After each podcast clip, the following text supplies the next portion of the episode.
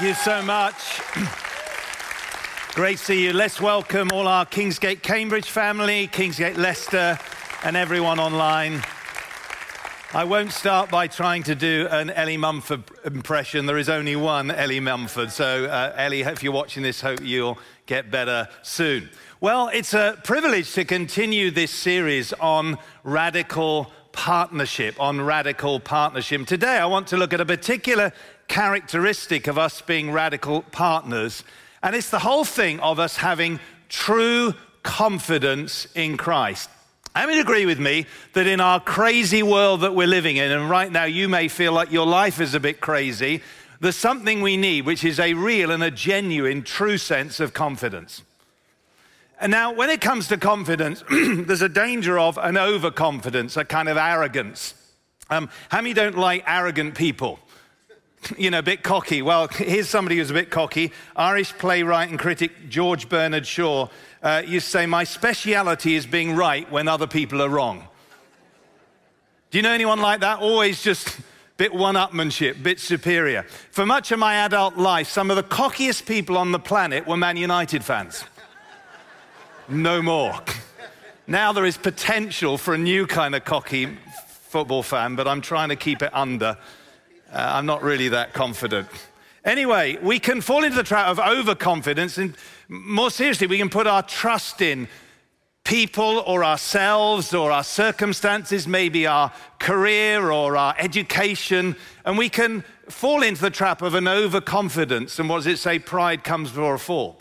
But on the other hand, I believe there's an equal danger, and sometimes I think maybe it's more prevalent. We can suffer from a complete lack of confidence or a sense of inadequacy.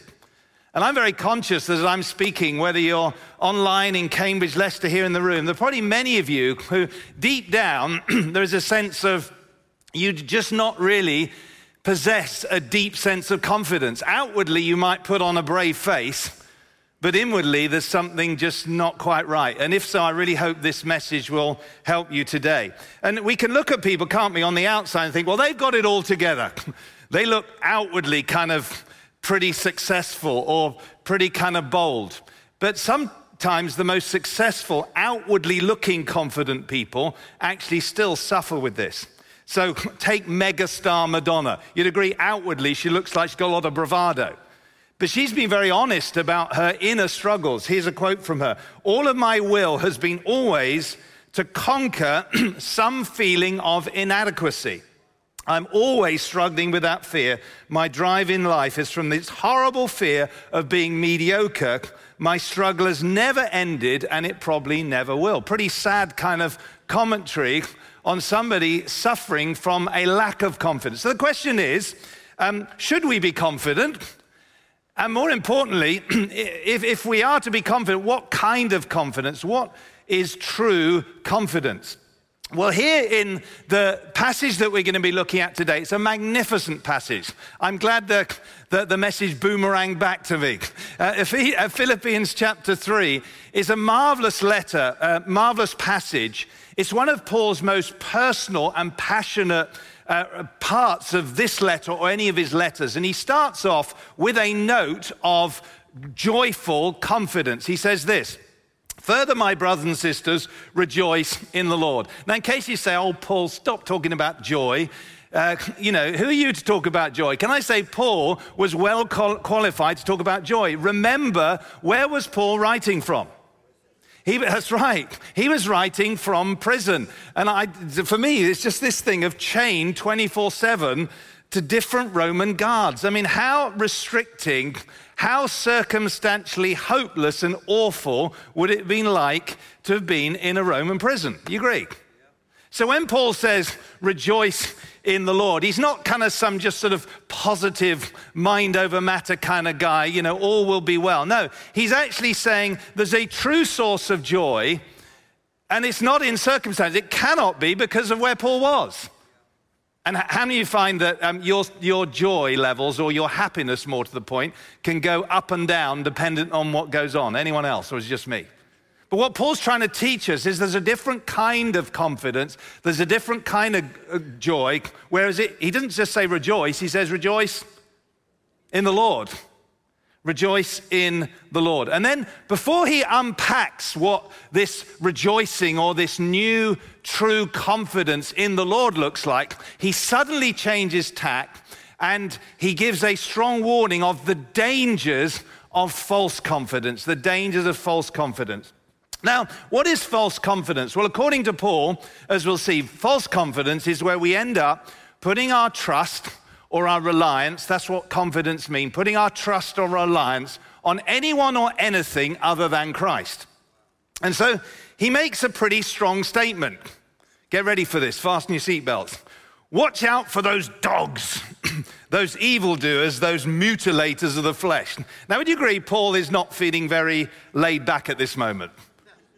He's not feeling fairly indifferent. He is really, really feeling passionately protective for the well being of his partners here in the church in Philippi. So, why is Paul so exercised? I mean, so far we haven't seen much of this. I mean, the letter's been pretty kind of uh, faith filled and positive. Suddenly, he's, he's, he's on a little bit of a sort of a Holy Spirit rant. So, why, why is he so exercised? Who are these people? And by the way, dogs in that um, some of you love dogs, you've got pets. Can I say, in that culture, dogs were not nice, cuddly household things. They were wild scavenger, scavenger dogs. So this was not a compliment. Dogs, evildoers, mutilators of the flesh. Pretty strong. What's he talking about? He's actually referring to a group of false teachers. We don't know whether they were yet in the church in Philippi or he's just warning them they're kind of wandering around. And they were teaching these new Gentile Christians that in order to be a Christian, you had to be circumcised. Now, so what? Paul was circumcised, as we shall see. And, you know, uh, circumcision was originally given by God.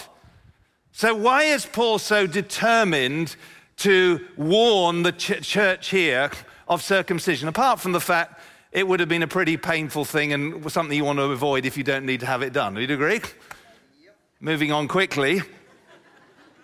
So, why, why, why is circumcision such an evil thing in this context? Because for Paul, he sees that the root of this insistence on circumcision was to add something almost like a, a, sense of identity that added to the salvation that can only come through one person and one person alone, through Jesus Christ, who he is and what he has done. And Paul's saying, do not add anything or anyone, no outward markers, no, no, no nothing should come in the way of the fact that the only way that we're saved is through Jesus Christ and through him alone. That's it. In other words, he's standing not just against circumcision, but a whole kind of religious system. How many know that there's plenty of religions in the world today? Here, do this, this, and this. Follow these rules. Do these things, and somehow it'll make you better before God. And Paul runs right through that, and he says, he says, no. For it is we who are the circumcision. In the book of Romans, he talks about the true circumcision now in the new covenant is something inward. And he says, We who serve by his spirit. Aren't you glad that we don't have to have an external identity marker? What marks us out as the people of God is the fact that we have the mark of the Holy Spirit in our lives. Amen. And then our identity is not in our righteousness, but we boast in Christ Jesus, or in, in Paul's um, language from an Old Testament background, we boast in the Messiah, the King Jesus. And we put, and here's his theme no confidence in the flesh, no confidence in any kind of human form of religion. And then he says, though I myself have reasons for such confidence. And in case we missed the, the point of the passage, if someone else thinks they have reasons to put, here we have again confidence in the flesh, I have more. In other words, Paul's saying that if anybody could get right with God through a religious background, through religious works or a religious system, he, he said, it was me, Paul. Now, I don't know what your testimony is. My testimony was I was an awful sinner before I got saved. I was not trying to keep any rules, I was trying to break all the rules. That was my issue. But Paul's issue was he wasn't like that. Later on, he realizes he was a sinner. In fact, he calls himself the worst of sinners. But actually, in the context of the day, Paul was a kind of pretty upright dude. In fact, he was the upright of the, the most upright. And he goes back and he starts laying down um, all kinds of, um, you can read the passage, all kinds of advantages that he had. Firstly, he says, I was circumcised on the, the eighth day. I did it the proper way. And then he goes to lay out about his family background his racial heritage, his religious background. In other words, he's saying that, you know, if anyone could trust in their background um, and their advantages, it was me. If anyone, naturally speaking, had it together, it was me. And you may be like that. You may think, well, you know, if you knew my background or my education or whatever, or you may think, no, you didn't want to know about my education or my background. The point is, it doesn't matter because, as far as Paul's concerned, none of this makes a jot of difference when it comes to righteousness before Christ. And then, as if to drive the point home, so he ta- starts talking about the advantage of his birth and his background. And then he goes on to talk about his achievements. He'd been super diligent in religious terms. So he says, in regard to the law, a Pharisee. In other words, he's not just any guy trying to keep the law. He was a teacher. He was in the, as it were, the top echelon of society. He was somebody who was diligent in keeping the law. And as if we hadn't got the message, as for righteousness based on the law, faultless. Now you say, what's all that got to do with us today? Well, the, the, the, what the, the point here is, is that it's possible, even as Christians, to somehow put our right standing before God based on how we are doing in our Christian life. Now, you will meet people today. You start sharing the gospel with them, and they, they, they default, particularly if they're from a certain generation, they will say, Well, I'm a good person. Have you ever heard that before? Well, I don't harm anybody. I try and help my neighbor as if, yeah. They're, what they're really saying is, I don't need Jesus. I don't need to be saved because I'm a good person. But I believe if we're not careful, that kind of can actually slip in, and without, without realizing, it can actually con us into thinking that our righteousness is based on who we are and what we can do rather than on Jesus Christ. And you know, going that way always leads to disappointment and frustration. Uh, let me t- tell you a story. Some of you heard before. Uh, many years ago, Karen and I went to a friend's um, lodge on Exmoor, went for a holiday. And we decided that we would go to the highest point of the moor to a place called Dunkery Beacon. Now, we set out um, we didn't have, our phones weren't, uh, weren't on. Um, so we set out trying to follow the directions and also my natural navigational skills. And I want you to know I have a good sense of direction. I feel quite p- proud of it, actually. So we start kind of going this way. Some of the signs were wrong, which didn't help. And anyway, we ended up, after an hour and a half, completely frustrated and lost. At one point, it was, why don't we take this next hill and see? And then from the bottom of the hill, I'm not going up another hill. I'll leave you to work out who is who. Anyway, we recovered from that argument.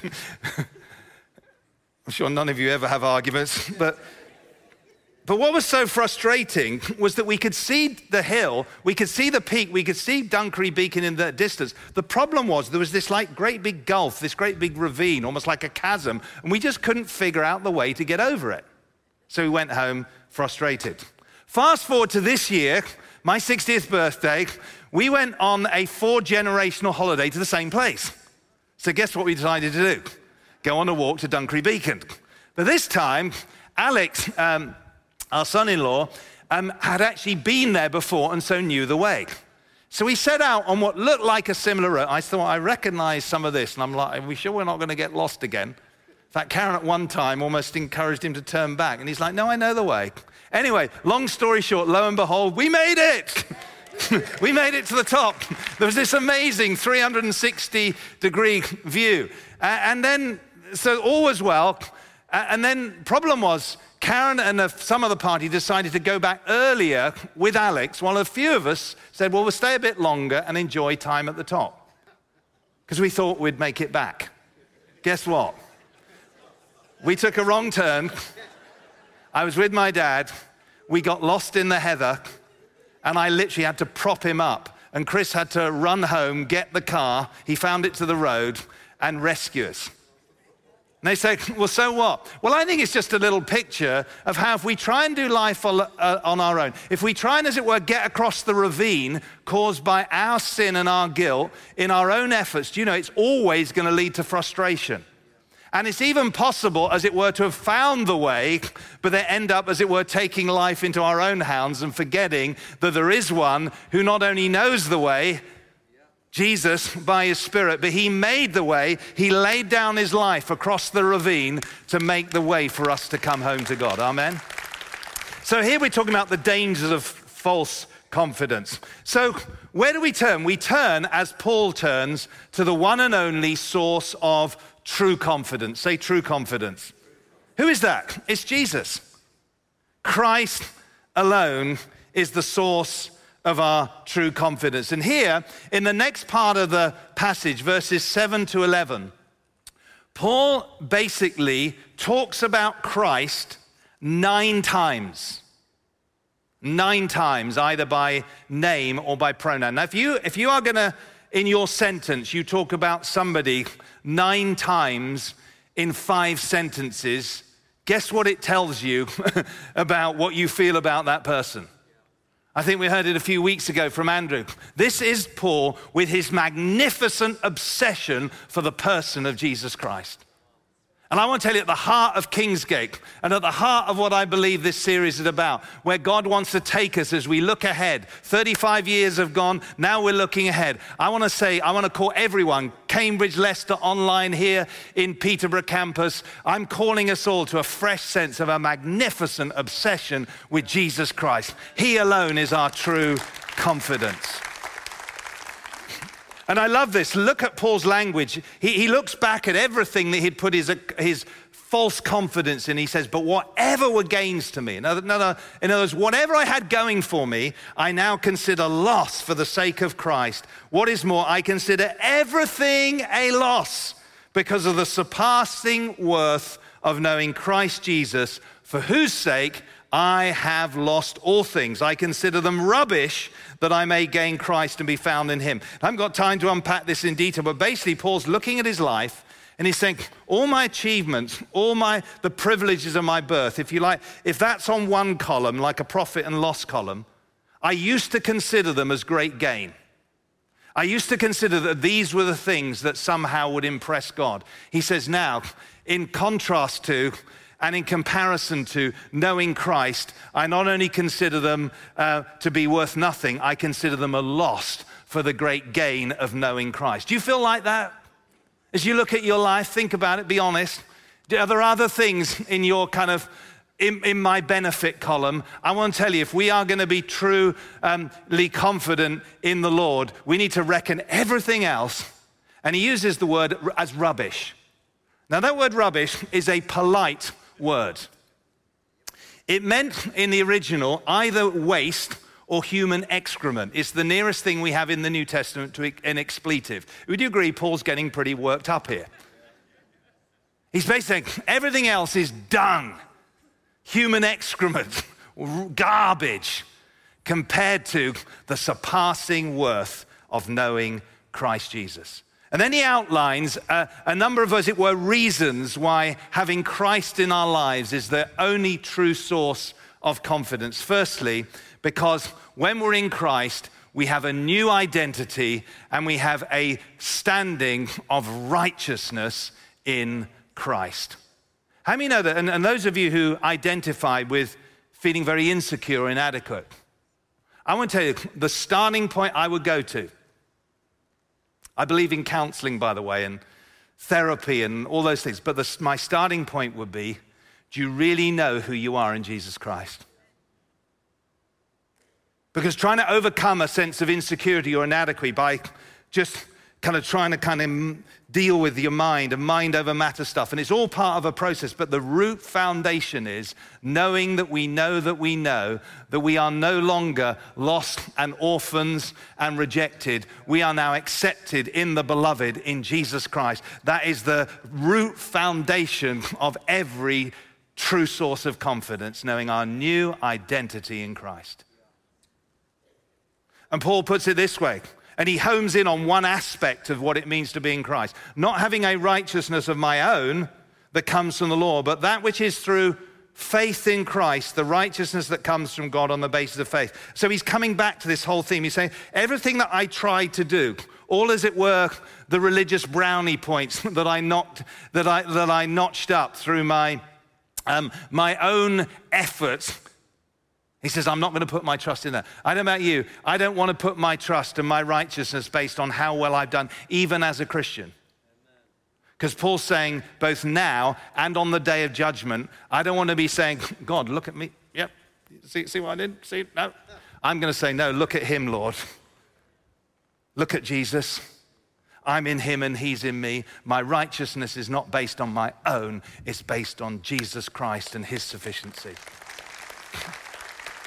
And I know this is absolutely basic to what it means to be a Christian, but sometimes I think as the church, we need to be reminded of the gospel. What is the gospel? The gospel at the heart of it is a great exchange. It says that no, if, if, the, if the pass mark is 100, even the Apostle Paul didn't reach there. The most zealous of people. Nobody has met the standard apart from one, Jesus Christ, the righteous one. And so, whether you think you're a miserable sinner, whether you think you're doing okay, I'm going to tell you, none of us are right before God. Except when we accept Jesus Christ and put our faith in what he's done. And on the cross, he took all of our sin, all of our guilt, all of our shame, all of our failures upon himself. And they said, Now, I gift you, now and forever, my right standing with the Father. That means that we can approach our Father not based on how well we're doing, but we can come before the Father based on the fact that Christ is in us we are in him, and he is totally blameless, pure, and righteous. I can have confidence, and so can you, before God. We can have confidence in dealing with the devil when he comes at us with condemnation, saying, My right standing is not based on how well I'm doing. I want to do better, but that's none of your business. My righteousness is based on Jesus Christ and his perfect righteousness. Amen. I remember many years ago when I was a young Christian. I knew I was born again. I've been gloriously saved. And I started reading books on spiritual growth. How many know spiritual growth is a good thing? There's a particular book called Celebration of Discipline by Richard Foster. I loved it. It was all like, talked about fasting. So I decided to fast 24 hours a day. I started praying. Uh, I started dealing with lust. I started dealing with my appetites. And, and, and these are all good things to do, by the way. But I realized that if for, if for some reason I kind of wobbled a little bit in my performance, I started feeling like a nagging condemnation coming over me. You're not good enough. You're not worthy.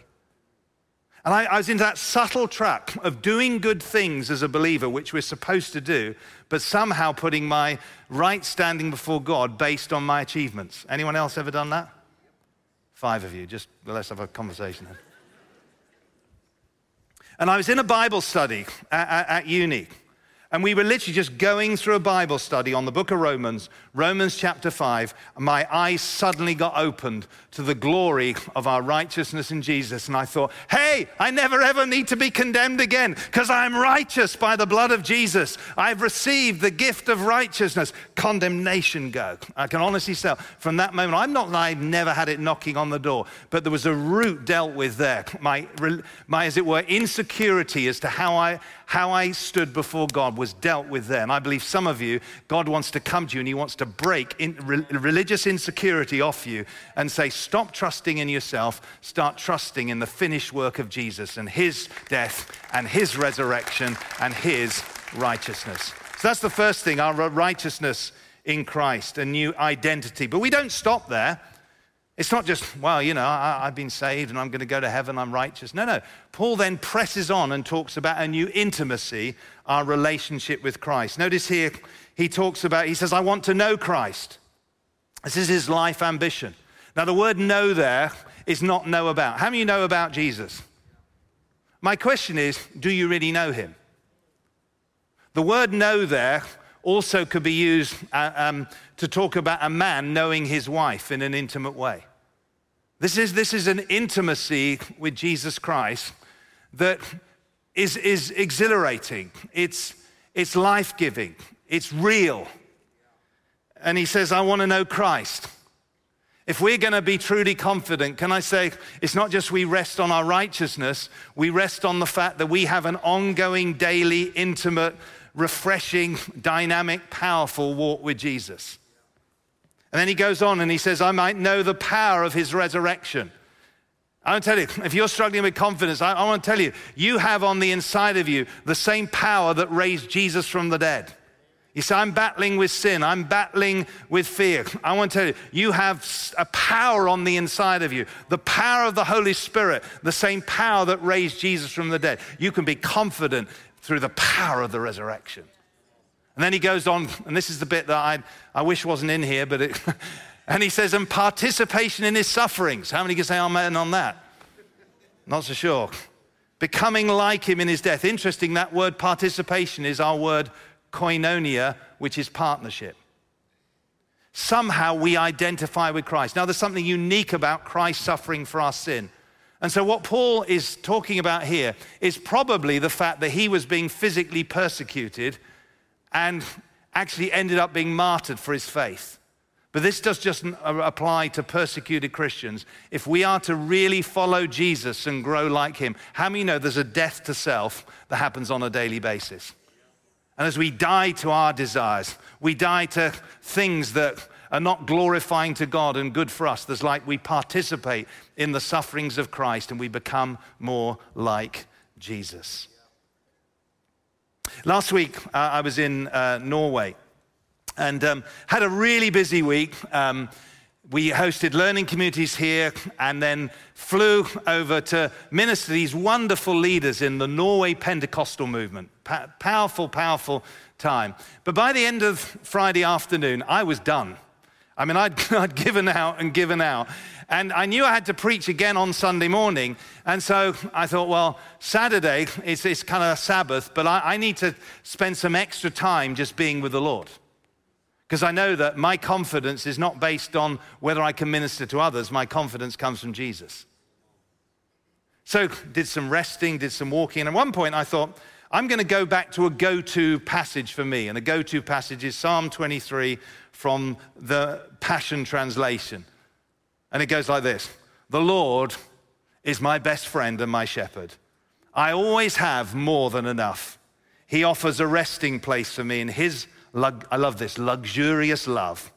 His tracks take me to an oasis of peace. And uh, I, I didn't get any further. And I just had this overwhelming sense of the presence of God coming over me as I, I was literally lying on my bed meditating. And I, thought, I said to the Lord, Thank you, Lord, you're my best friend. Because you're my best friend, I'm always going to have more than enough. You're the best of best friends. You're kind to me. You're good to me. You're going to supply all my needs even in a time of drought. Hallelujah. You, you, you're, you're taking me to this oasis of peace. You're letting me lie down in your luxurious love. And I remember saying, Lord, you're such a great friend. You're my best friend. Lord, I want to be a great friend to you too, Lord. I sense the smile of the Lord. You know, you can have that kind of conversational relationship with Jesus.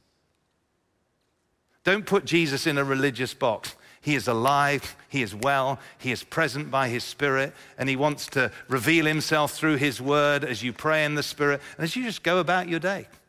Sometimes I just say, Lord, you're so good. How do you think the Lord likes it when we praise Him like that? Let's not just worship on a Sunday, let's worship Him Monday to Saturday, and let's build this sense of intimacy and a strength in our relationship with God. But the good news about the confidence Paul's talking about, it doesn't end there, it ends with a new security. How many know that the, one of the greatest sources of lack of confidence, what's going to happen to us when we die? I'll tell you what's going to happen for Christians when we die. We're going to go in the presence of the Lord. And then when Jesus comes back, we are going to be raised up bodily, physically, with a glorious, transformed body like his glorious body. And we're going to live forever on a new earth in the new heaven, uh, uh, uh, in the new heavens on a new earth. We're going to live forever. So death has lost its grip on us.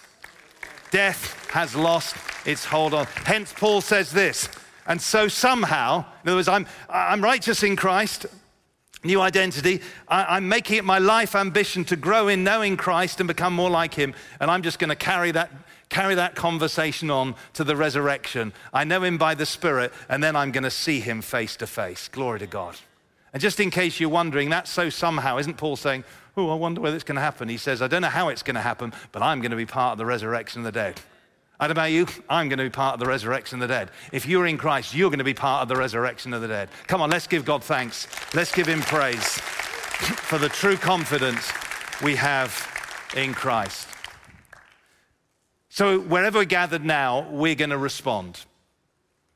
I'd like those of us here uh, to stand, and we're going to prepare our hearts to take communion. Those of you watching online, like to encourage you to join along with us. If you haven't got one of the little pots, you might like to get it ready. But in order to prepare our hearts, I want us to deliberately position ourselves. Why don't you just put your hands out right now? We're going to sing beautiful sort of song of declaration. You're our living hope. Talks about the chasm between us that only Jesus could bridge.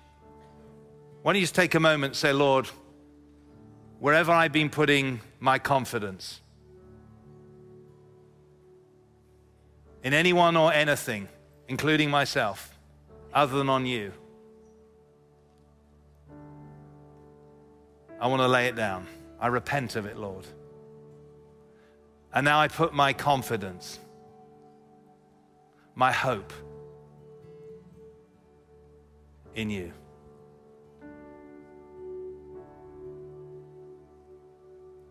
I believe the Lord is going to begin, as I believe He has been doing, He wants to minister deeply. If we've fallen into an overconfidence, or probably more widely, been struggling with inadequacy and fear and inferiority. And Jesus wants to come and he wants to minister deeply to you. If you're in Christ here, you are his beloved daughter or son. If you're in Christ, you are righteous now and for eternity. If you don't yet know Christ, whether you're watching online, you're here, or you've drifted away, as we get ready to take communion, why not use this song as a vehicle to begin to surrender your life to Jesus. Let's sing this and then we'll take communion together.